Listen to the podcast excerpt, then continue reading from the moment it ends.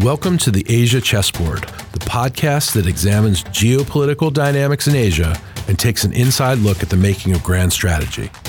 I'm Andrew Schwartz at the Center for Strategic and International Studies. This week, Mike and Jude are joined by Sue Mi Terry, Director of the Asia Program and the Hyundai Motor Korea Foundation Center for Korean History and Public Policy at the Wilson Center. They discuss recent political and international security developments on the Korean Peninsula.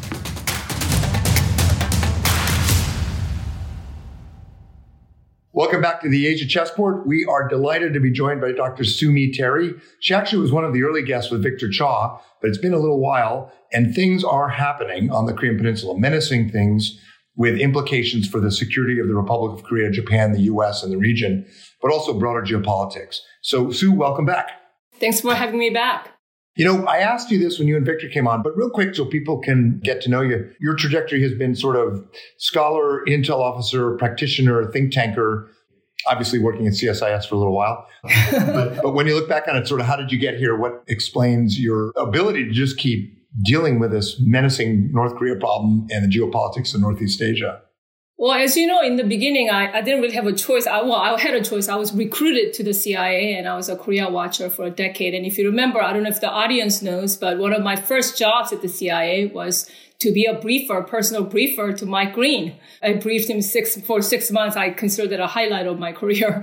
but CIA for 10 years, from intel perspective, as you know, that's where you sort of get the experience and knowledge. And then a policy stint at the NSC and then at the NIC, National Intelligence Council, and then in academia, Columbia, and then think tank community. I've just seen North Korea from a variety of different lenses, right? Korean Peninsula issues from a variety of different lenses.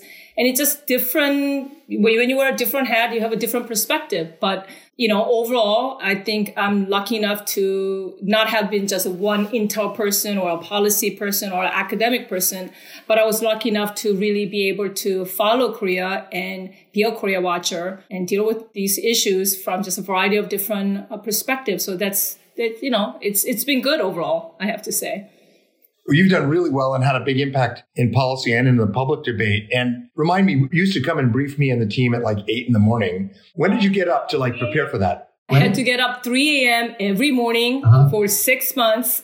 I work, you know, going to work. And if you remember, because Mike Green, for the audience, uh, was senior director for Asia. And his portfolio was, you know, it's all of Asia, right? It's covers South Asia, Afghanistan, Pakistan. It's a huge portfolio. So I had to come into work go through the traffic, which is intel on all these countries, put together a briefing book, and then come in by around 8, 8.30 a.m. to, to brief you. Yeah, two really important lessons for people doing their master's or their PhD or starting out in this business. You don't go to school and then become Henry Kissinger. you have to do like physically hard work. You have to do staff work and you have to get out of your comfort zone too. You have to, you had to cover, you're a Korea, North Korea watcher, but you had to come in and brief me on Afghanistan and Pakistan and the Solomon Islands. And uh, so two really important lessons. And you made me very nervous because you're such a fast talker and, you know, like no. you, you, go a million miles per minute. So I'm like, oh my God. But no, we got through it in those jobs, you count your day by minutes, you know? But you were great and obviously have done really, really well. If I could, Jude, before we turn to North Korea, you know, working North Korea uh, and geopolitics in Asia often felt the, the variable that was most important to us was the orientation of, of South Korea, of the Republic of Korea. And when we were well aligned, we were in a much better position. And when we weren't well aligned, it was a real sort of free radical in American strategy that just made us less sure footed about our ability to deal with problems like North Korea. We now have a government in Seoul with President Yoon that's about as well aligned with the US and our, our other allies and partners as we've seen in a long time. And they put out an Indo Pacific strategy themselves at the end of the year, which was interesting because some of the people on President Yoon were telling me we will not use Indo Pacific, we'll use Asia Pacific, but they put out an Indo Pacific strategy using the same general frame of reference as the US or Australia or even Japan. What do you make of this new government in terms of their overall trajectory and their ability to sustain this current approach? So, as you noted, just South Koreans calling this Indo-Pacific is significant, right? They used to call it Global Korea. I think the Moon administration really avoided the phrase or the term Indo-Pacific and called their strategy New Southern Strategy and so on. So they are as aligned to the U.S. and our allies as South Korea can be, right? You know, they try to show that their policy is really anchored in international norms, rule-based order, universal values. So, you know, there, so there's a strategic alignment and in, they're in sync with Washington. They use phrases like growing concerns about democratic backsliding, challenges to universal values such as freedom, rule of law, and human rights, they said um, they oppose, and this is quite notable, they oppose unilateral change of status quo by force, peace and stability in the Taiwan Strait. So these are all good things. Uh, they share many similarities with the U.S. version. And so we saw the Biden administration welcoming this document. And, you know, we can expect uh, to South Korea to strengthen cooperation on a whole host of issues from economic security to energy security to science and technology, nuclear non-proliferation, and so on. That said, I will still point out that the Koreans were very careful to still manage uh, this whole balancing act between Washington and Beijing. And that was also pretty clear, right? So they, while they, they, they still tried very hard not to uh, upset the Chinese right? So it's not, that's, that's totally understandable. It's not a criticism. I'm just pointing that out, including even the timing of the release. When they announced it, they also wanted to make sure they were like communicating with the, with Beijing very carefully and so on. So, I mean, they are still managing this whole careful balancing act. And Korea, of course, is far more dependent on trade with China than the US or Japan. Foreign direct investment, it's the US. But for trade, it's a very dependent economy. How, you know, Jude and I on this podcast try to figure out a lot whether there's a feedback loop in, in Zhongnanhai, whether, you know, people are telling Xi Jinping, you know, we're losing Korea, we're losing Australia or not. But, but Sue, how have you seen Beijing react to this new direction in Seoul's strategy? I think they are, I mean, they are talking to the Koreans again, but the Yoon administration was very careful with this Indo-Pacific strategy. That's why I say it's very careful balancing act because President Yoon announced this strategy in actually November at the ASEAN summit in Cambodia ahead of the first in-person meeting with Xi Jinping at G20 in Bali. And then that timing was very carefully calibrated to get, to see how Beijing would react to the release of the document. And then again, you know, the administration was very carefully communicating with Beijing. So, you know, Chinese are, I, I don't think they're overreacting at, at, at, this point. Again, the Yoon administration is being pretty smart about how they are dealing with China. They are, even in this Indo-Pacific uh, strategy, they use, they were actually inclusive of China, right? They call China still a key partner for achieving peace and stability in the Indo-Pacific. They said they are not targeting or excluding any specific nation and they're talking about China in that sense. So right now, I think the Koreans are broadly aligned with the United States. This is as close as they can, we can get the Korean government to be aligned, but they are still trying to do this very careful balancing act between Washington and Beijing, understandably so. Sue, if we can move slightly to North Korea, 2022 was a unusually busy geopolitical year. Obviously, we had Putin's invasion of Ukraine.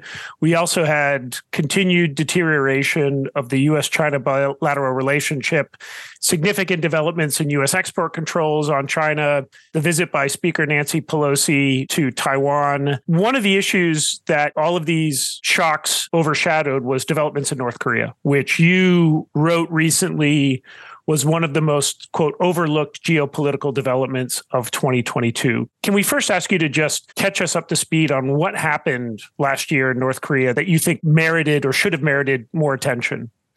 Yeah, so last year was a very important year for North Korea, very significant in terms of North Korea's WMD program just really rapidly morphing and expanding.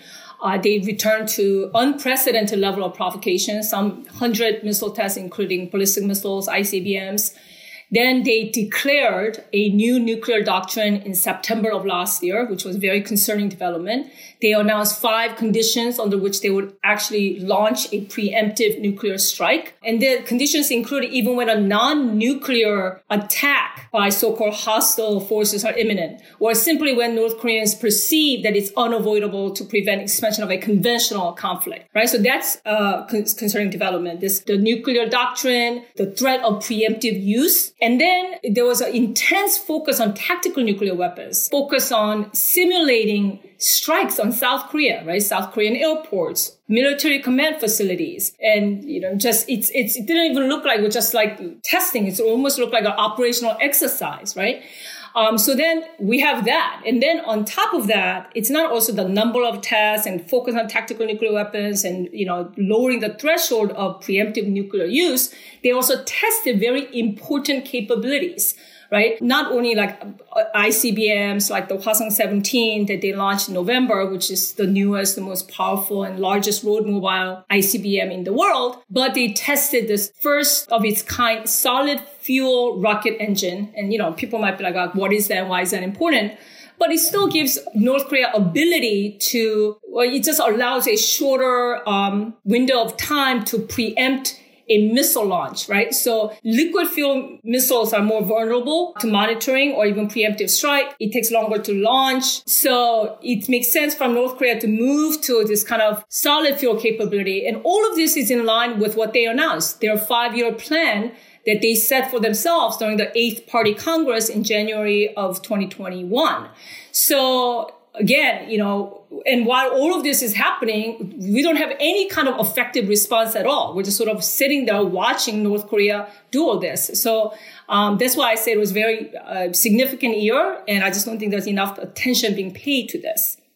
So, before we get to that reaction or non-reaction, can I just ask what was driving these developments from the regime?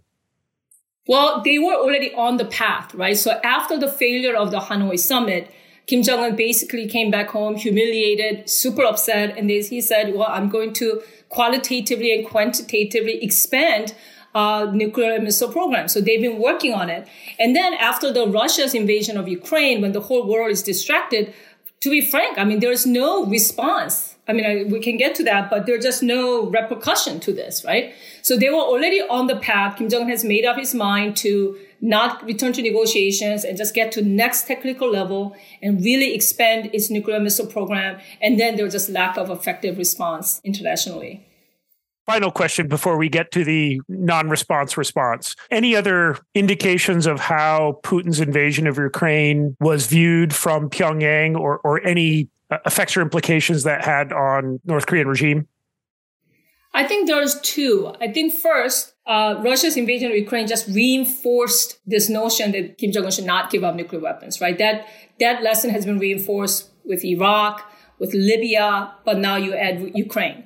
And then secondly, when you look at Kim Jong Un's uh, this year, the whole past year's focus on the threats of preemptive use, that's that's taking a page right out of Putin's playbook to threaten use and then hopefully deter uh, U.S. from any or you know South Korea from doing anything, right? So even though when North from Kim Jong Un's perspective, you see United States and the West countries helping Ukraine, we're still not. We don't have troops in Ukraine. We're not. There's a limit to what we are doing, right? So I think that's another lesson for Kim Jong Un. So getting to how the U.S could have or should have responded to this. Obviously, as we said at the start of this discussion, it was an extraordinary year for the US in dealing with geopolitical challenges. What do you think was the an appropriate and realistic response from the administration? And then just moving beyond that to a broader question, what the heck do we do about this problem given that as you indicated, you know, Pyongyang has learned the lesson 600 times now that don't get up your nuclear weapons. We seem to show relative uh, ineffectualness of finding leverage that we're willing to use. And we see that other potential players in this, whether that's Moscow or Beijing, are now out of the completely out of the picture. So, what could we have done more narrowly over the last 12 months, and then more broadly, what what is the appropriate response from the U.S.? So, you know, first, I think the U.S it's, and I don't mean to blame the Biden administration because, as Mike knows, I mean, anybody who's been a policy position, this is North Korean. Uh, North Korea is just a really a problem from hell. So I'm not even trying to blame the Biden administration, particularly when we are dealing with a lot, right? So number one, there's a genuine distraction uh, from the Biden administration and, and, the world also understandably, right? There's a lot going on in the world. Uh, we have the Chinese balloons. No, but there's an actual war going on, right? With the Ukraine conflict, with U.S. China competition and domestically too. There's a lot of issues. So to be fair, uh, there's a lot going on. And secondly, there's not a whole lot that I guess the Biden administration, even if they wanted to do things, uh, there's not a whole lot that they can do in terms of trying to get North, the North Koreans to come back to dialogue, because the Biden administration has already reached out to the to the North Koreans and they're willing to sit down with them at any any place, uh, without precondition. But it's North Koreans that are not um, you know, interested in returning to dialogue because if you're if you're Kim Jong Un, why would why would he, right? I, if I'm Kim Jong Un, if I'm advising Kim Jong Un myself, I would say hold off until you get to the next technical uh, level. Um, so I think the only things that we can do and this is one thing they, they are trying to do, the Biden administration, is to stay closely aligned with Seoul and Tokyo. Um, they have resumed bilateral exercises, which they should be doing. They have uh, resumed even trilateral exercises with Japan, and Korea, Japan are trying to improve their relationship. We need to try to enforce sanctions um, which is hard to do because China and Russia are not playing ball.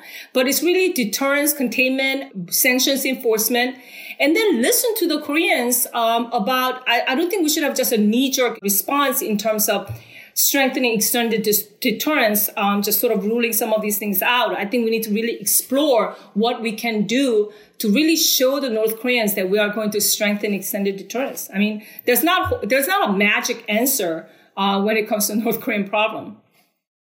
So yeah, I mean, those who've worked on this problem, ninety percent at least, would say we're in that uncomfortable but unavoidable sort of space where we're combining deterrence and some containment of the problem, a little bit of diplomacy, but we're not going to solve it. We're managing it as best we can. That's kind of where every administration has ended up in the U.S. There are alternate views. You know, President Trump talked about a bloody nose, a military option. I, I don't hear that anymore. I think that was pretty discredited once people started doing the math, figuring out casualties and, and challenges of escalation control.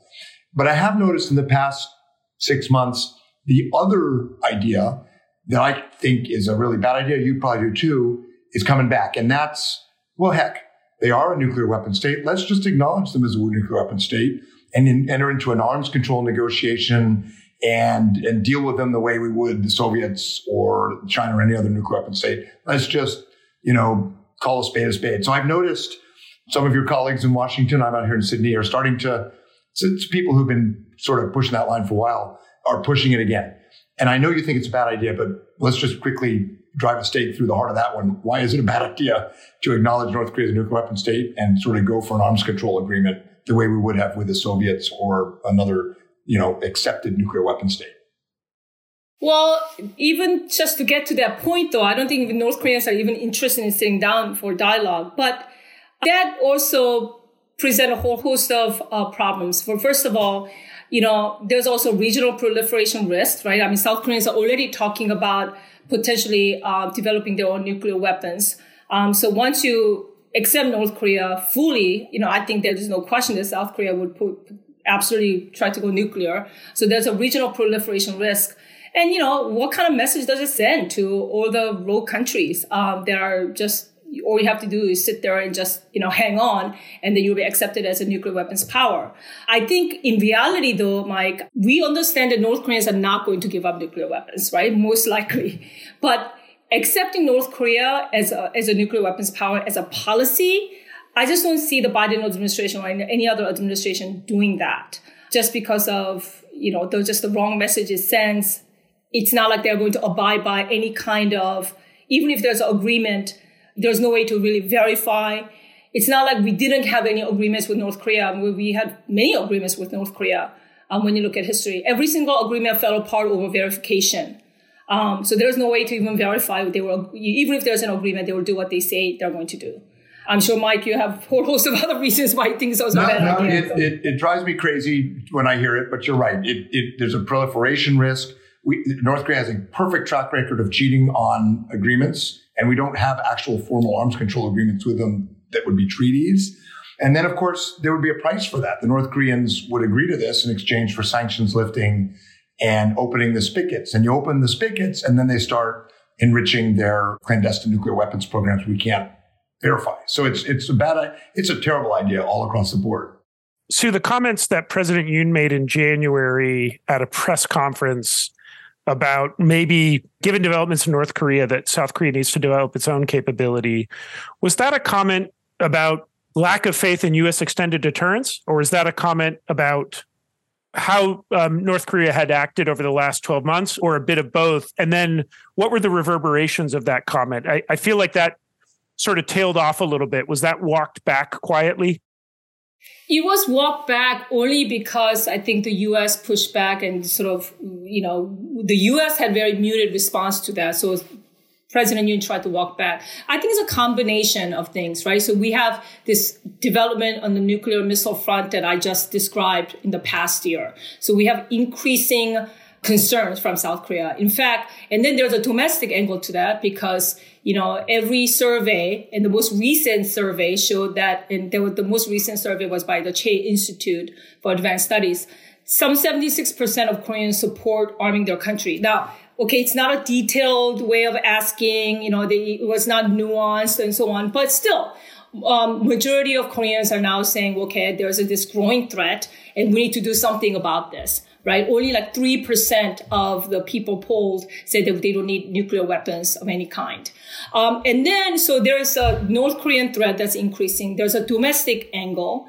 And then I think, I do think that President Trump, it's not that they don't trust extended nuclear umbrella coming from the Biden administration. But I do think there is a fear in the future, and we cannot guarantee this, right?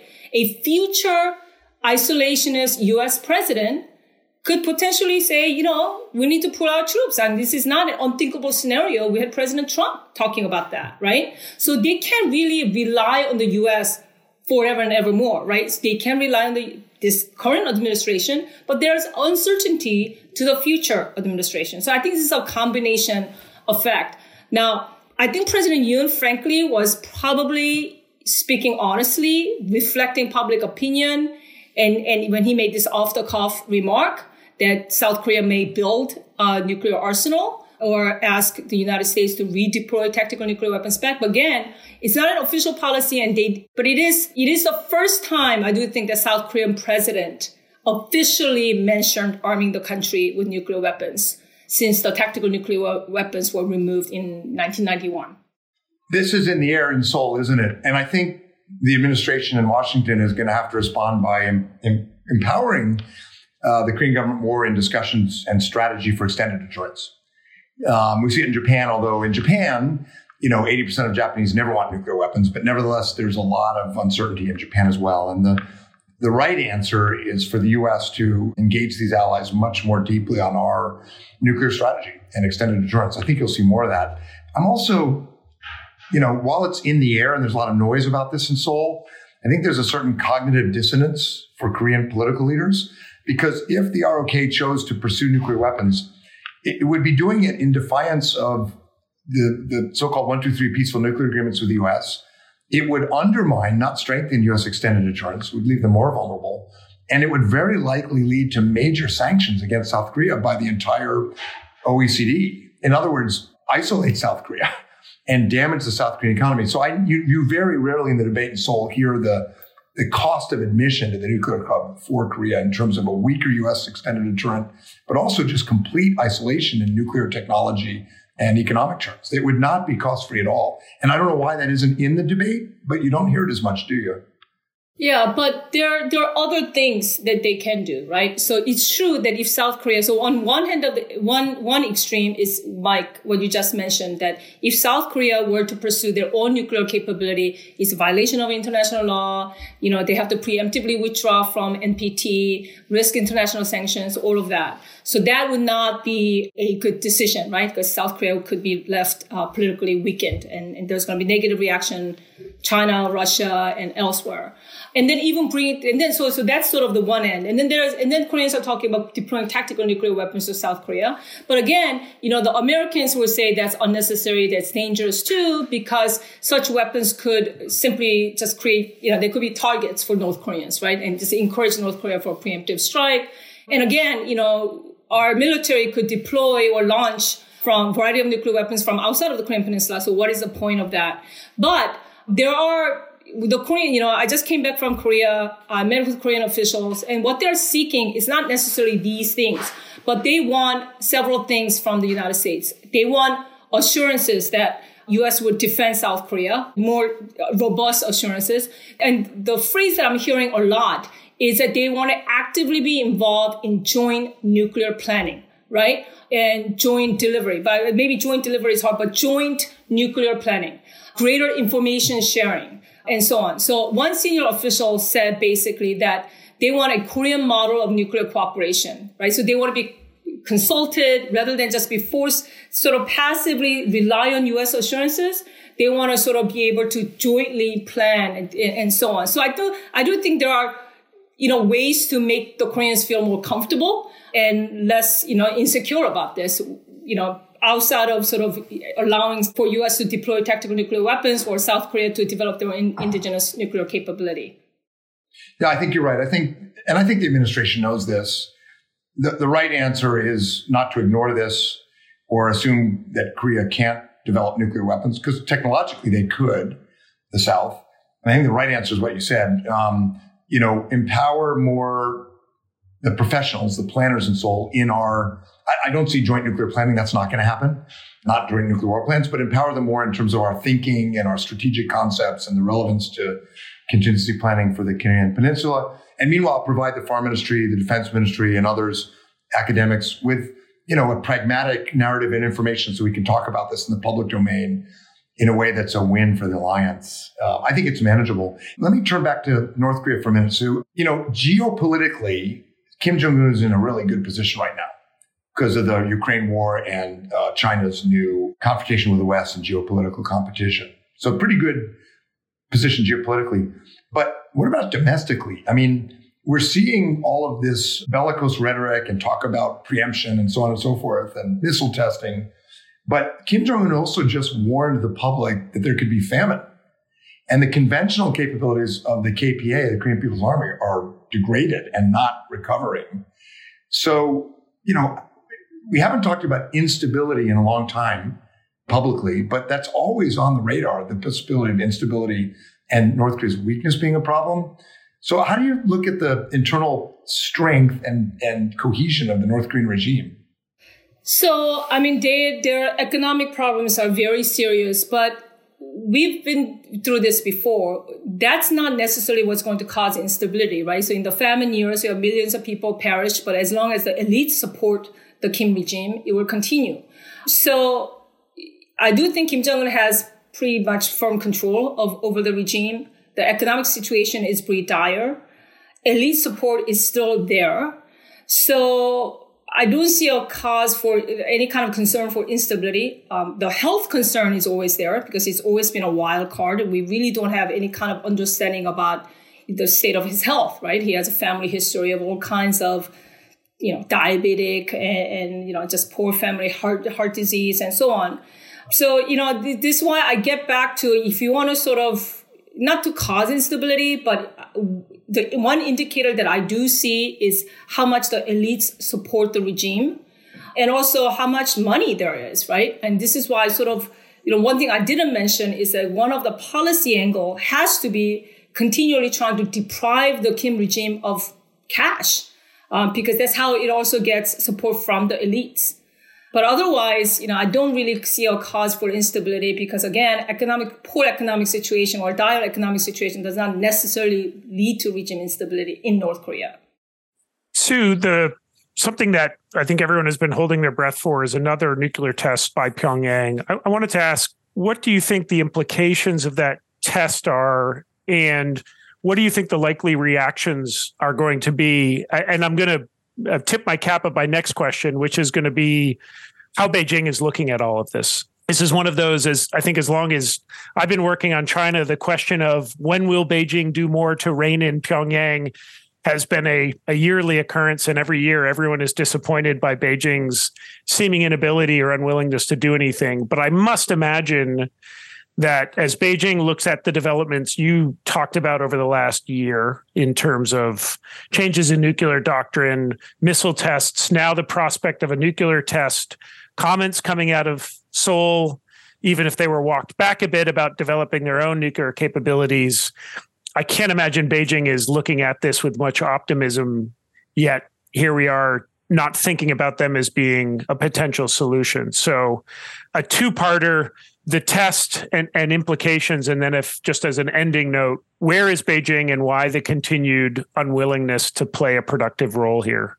What's an interesting question is why the North Koreans have not conducted seventh nuclear test yet, right? Um, we've been all predicting a seventh nuclear test, probably a tactical nuclear weapons test for a while now. So some people speculate maybe it has something to do with Beijing. I'm really not sure. I, I just think North Koreans, there's a whole lot of tests, different kind of tests they can do, variety of different tests. They're just not in a hurry, but they will get there. In terms of Beijing, I mean, I would like to ask you, uh, it's just, you know, will they really care? Okay, they're going to be uncomfortable. They don't like it, but what are they going to do about it? Various ICBM tests have been, you know, conducted in the past year.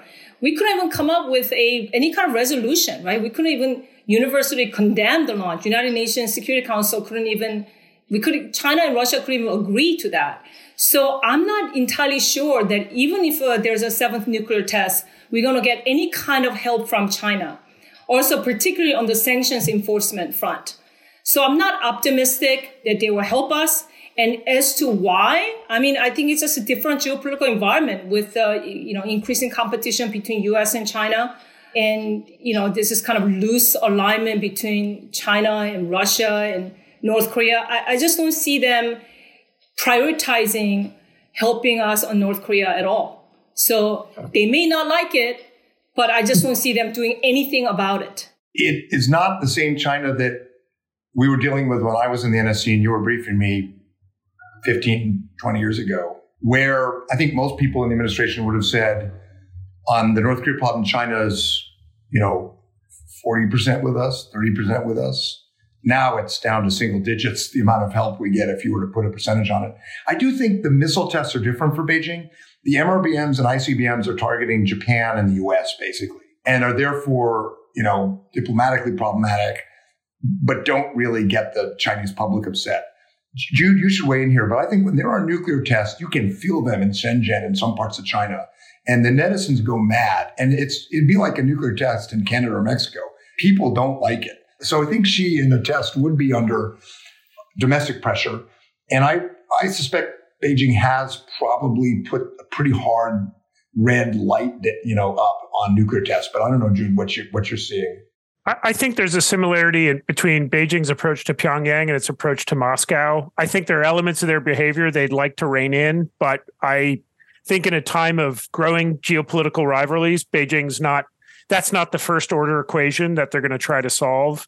And as we just saw with Beijing's supposed position paper on peace in Ukraine, Beijing is also hesitant to really actively stick its head up and offer that it can help solve problems because when you can't, you're in a position of looking weak and ineffectual. So they like to do enough sometimes to make it sound like they're you know their heart's in the right place but no appetite whatsoever to become involved in this. I think the only thing and this is why i mentioned yoon's comments those did register because while they can manage i think a north korea i think once you start to see some appetite build in Seoul, in Tokyo for um, for their own sort of capabilities, I think that that has an effect in Beijing. But as as Sue said, that conversation hasn't gone very far in Seoul, so I think it was a blip. But ultimately, as long as Beijing can maintain the status quo, they're happy. And then final thought is you know, Beijing as a political cousin of North Korea un- understands the complexities of, of regime sustainability,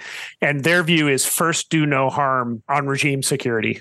So, Sue, this is another fine mess you've gotten us into. Um, uh, it's it's so fascinating, a little bit scary and complicated because we're talking about several chess games at once. You've got the Korean Peninsula chess game, you've got the geopolitics with China. The two are very closely related, but don't move on the same cycle, um, and are dependent on what happens in Seoul and Pyongyang, and and we don't know what's happening in Pyongyang all the time. So, to the extent we can ex- explain it or understand it, you're at you're you're there doing it for us at the Wilson Center and podcasts like this. So thanks so much for for spending the time with us. Thank you. Thank you for having me on. Love to come back. Maybe after seventh nuclear test. I doubt this will be solved in the next year or two, so we'll definitely have you back. For more on strategy and the Asia program's work, visit the CSIS website at csis.org and click on the Asia program page. And for more on the U.S. Studies Center in Sydney, please visit ussc.edu.au.